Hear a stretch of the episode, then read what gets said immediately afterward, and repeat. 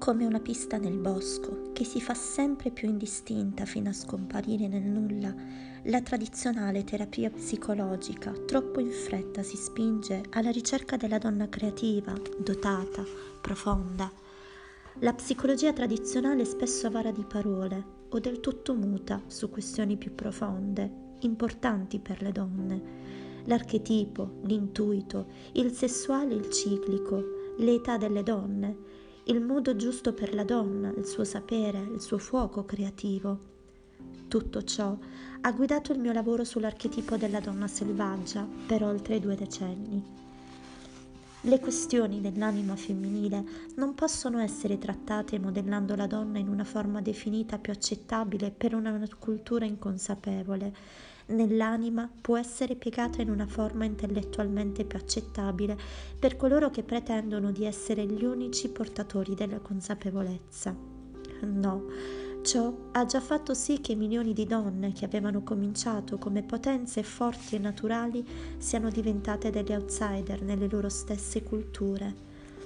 Piuttosto, l'obiettivo deve essere riparazione e soccorso nei confronti della forma psichica naturale e mirabile delle donne.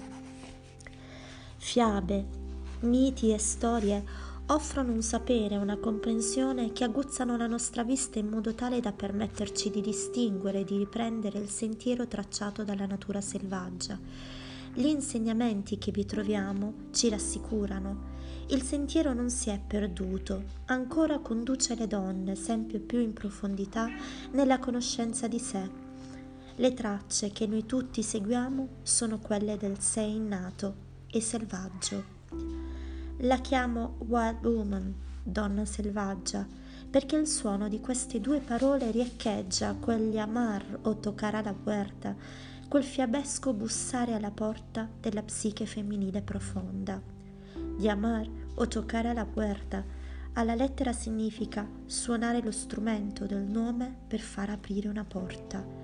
Vuol dire usare parole che intimano l'apertura di un passaggio. Da qualunque cultura sia influenzata, la donna comprende intuitivamente la parola donna e selvaggia. Quando le donne odono queste parole, un'antica, antichissima memoria si rimescola e torna in vita la memoria è della nostra assoluta, innegabile, irrevocabile affinità con il femminino selvaggio, una relazione che può essere diventata spettrale negligen- per negligenza, sepolta dall'addomesticamento eccessivo, messa fuori legge dalla cultura circostante o non più compresa per niente. Possiamo aver dimenticato i suoi nomi, possiamo non rispondere quando chiama i nostri, ma nelle ossa la conosciamo. Ci struggiamo tendendo a lei, sappiamo che ci appartiene e che noi le apparteniamo. È una relazione fondamentale, essenziale, fatta di forze naturali che siamo nate e da loro nella nostra essenza siamo anche derivate. L'archetipo della donna selvaggia incorpora l'essere matrilineare alfa, ci sono momenti in cui ci riesce di esprimerla, seppur fugacemente, e ci fa impazzire per la voglia di continuare. Ci sono donne alle quali questo rigenerante gusto del selvaggio arriva durante la gravidanza, durante l'allattamento del loro piccolo, permane mentre si compie il miracolo del cambiamento di sé nell'allevare un bambino, mentre coltivano un rapporto amoroso come curerebbero l'amato giardino la natura selvaggia, la si sente anche attraverso la vista, attraverso spettacoli di grande bellezza. Io l'ho sentita vedendo quello che nelle selve chiamano tramonto da Gesù Dio. L'ho sentita muoversi dentro di me guardando i pescatori venire all'imbrunire dal lago come lanterne accese e anche osservando le dita dei piedini del mio bimbo appena nato, allineate come spighe di grano.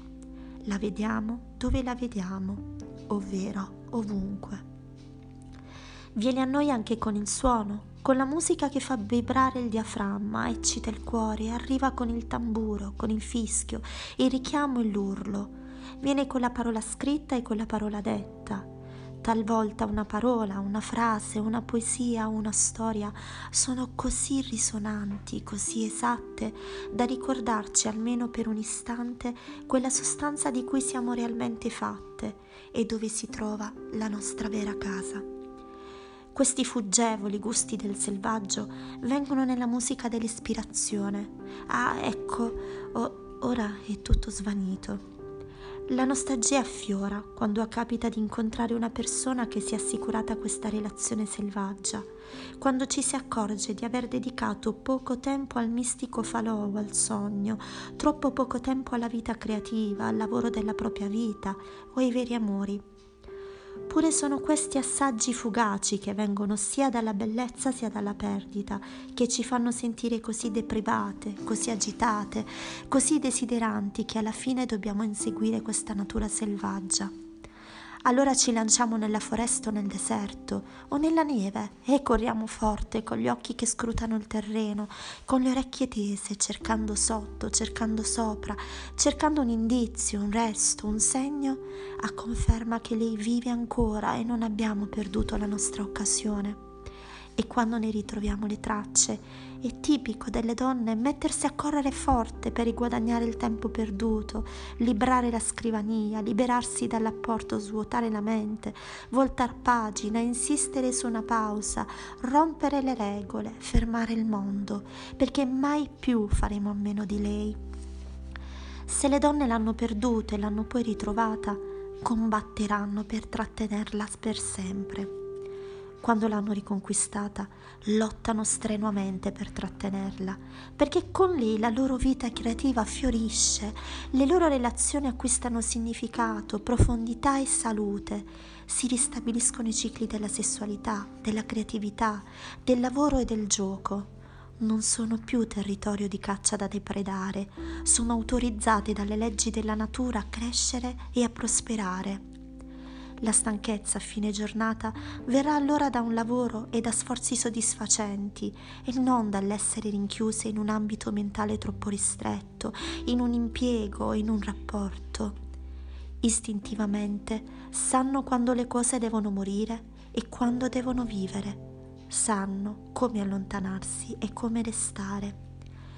Quando le donne riaffermano il loro rapporto con la natura selvaggia, vengono dotate di un osservatore interno permanente, di un conoscitore, un visionario, un oracolo, un ispiratore, un fattore, un creatore, un inventore o un ascoltatore che guidano, suggeriscono, incitano a una vita vibrante nel mondo interiore e in quello esterno.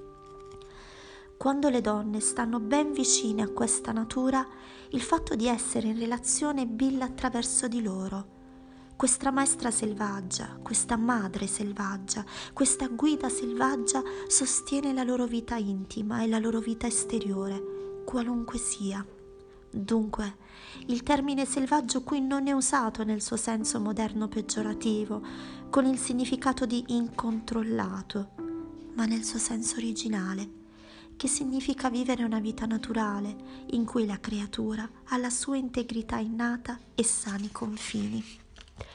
Queste parole, selvaggia e donna, fanno sì che le donne rammentino chi sono e perché. Creano una metafora per descrivere la forza che fonda tutte le femmine, personificano una forza senza la quale le donne non possono vivere. L'archetipo della donna selvaggia si può esprimere in termini diversi altrettanto adeguati. Potete chiamare natura istintiva questa potente natura psicologica, ma la donna selvaggia è la forza che sta dietro tutto ciò. Potete chiamarla psiche naturale, ma lì dietro c'è sempre l'archetipo della donna selvaggia. Potete chiamarlo l'innato, la natura essenziale delle donne, la loro natura indegna, indigena, intrinseca. In poesia lo si potrebbe definire l'altro, oppure i sette oceani dell'universo, o i boschi lontani, o l'amica. In varie psicologie e da varie prospettive lo si chiamerebbe forse il sé, l'es, la natura mediale. In biologia lo si chiamerebbe come la natura tipica o fondamentale. Ma siccome è tacita, prescente, viscerale, tra le cantadoras, è detta la natura saggia o sapiente. È chiamata talvolta la donna che vive alla fine del tempo, oppure la donna che vive ai confini del mondo. E questa creatura è sempre una creatrice strega o una dea della morte, o una vergine intenta alla discesa o mille altre personificazioni e nel contempo amica e madre di coloro che si sono sperdute, di tutte coloro che hanno bisogno di sapere, di tutte coloro che hanno un enigma da risolvere, di tutti coloro che vengono e cercano nella foresta nel deserto. Nella realtà, nell'inconscio psicoide, un ineffabile strato da cui emana la donna selvaggia. Tale entità non ha nome, poiché è tanto vasta ma siccome questa forza genera ogni sfaccettatura importante della femminilità, qui sulla Terra è definita con molti nomi, non soltanto per sbicciarne la miriade di aspetti, ma anche per tenerla a bada. Siccome all'inizio del recupero del nostro rapporto con lei può anche trasformarsi in fumo in un baleno, chiamandola creiamo per lei, dentro di noi, un territorio di pensiero e di sentimento. Allora verrà e se apprezzata resterà. In spagnolo la chiamano Rio Ajo Rio, il fiume sotto il fiume, la mujer grande, la grande donna, luz della vis, la luce dell'abisso, la loba, la donna lupa o la huesera, la donna delle ossa. In ungherese si chiama O Erdogan, quella dei boschi, o Rosnomak, la donnola, tra navajos anarchies da la donna ragno, che tesse il fato degli esseri umani e degli animali, delle piante e delle pietre. In Guatemala è anche umana de niebla, l'essere di bruma, la donna che vive da sempre per sempre. In giapponese Amaterasu Mikami, la numina, che porta luce piena, piena consapevolezza. In Tibet si chiama Dakini, la forza danzante che crea la prevergenza nelle donne. E si va avanti. Lei va avanti. La comprensione della natura della donna selvaggia non è una religione, ma è una pratica. È una psicologia nel suo senso più autentico. Psiche, anima, ologi o logos, una conoscenza dell'anima. Senza di lei le donne sono senza orecchie per intendere il parlare dell'anima o per registrare la cadenza dei loro intimi intimi. Senza di lei, gli occhi interiori delle donne sono chiusi da un manto indistinta e gran parte dei loro giorni trascorre in una noia semiparalizzante oppure in chimere. Senza di lei, le donne perdono la sicurezza del loro cammino coraggioso. Senza di lei dimenticano perché sono qui, trattengono quando farebbero meglio lasciare andare senza di lei prendono troppo o troppo poco o niente del tutto. Senza di lei restano in silenzio quando stanno ardendo e lei è il loro regolatore, il loro cuore ricco di sentimento, proprio come il cuore umano che regola l'organismo. Quando perdiamo contatto con la psiche istintiva, viviamo in uno strato prossimo alla distruzione. A immagini e poteri naturali per il femminino non è consentito il pieno sviluppo. Quando una donna è separata dalla sua fonte essenziale risulta sterilizzata e i suoi istinti e i suoi cicli naturali di vita vanno perduti, soggiogati dalla cultura o dall'intelletto o dall'io proprio o altrui. La donna selvaggia è la salute di tutte le donne. Senza di lei la psicologia delle donne non ha senso. Questa selvaggia è il prototipo Qualunque sia la cultura, l'epoca, la politica, lei non cambia.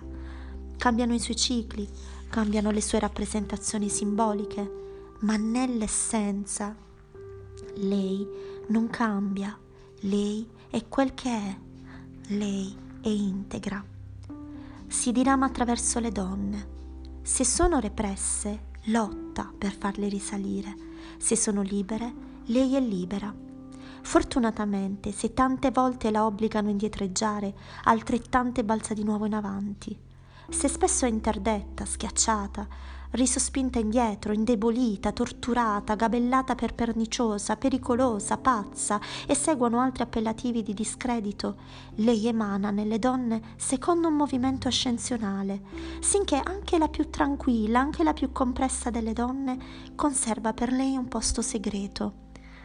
Anche la donna più repressa ha una vita segreta, con pensieri e sentimenti nascosti che sono lussureggianti e selvaggi, ovvero naturali anche la più prigioniera custodisce il posto del sé selvaggio, perché intuitivamente sa che un giorno ci sarà una feritoia, un'apertura, una possibilità, e vi si butterà per fuggire.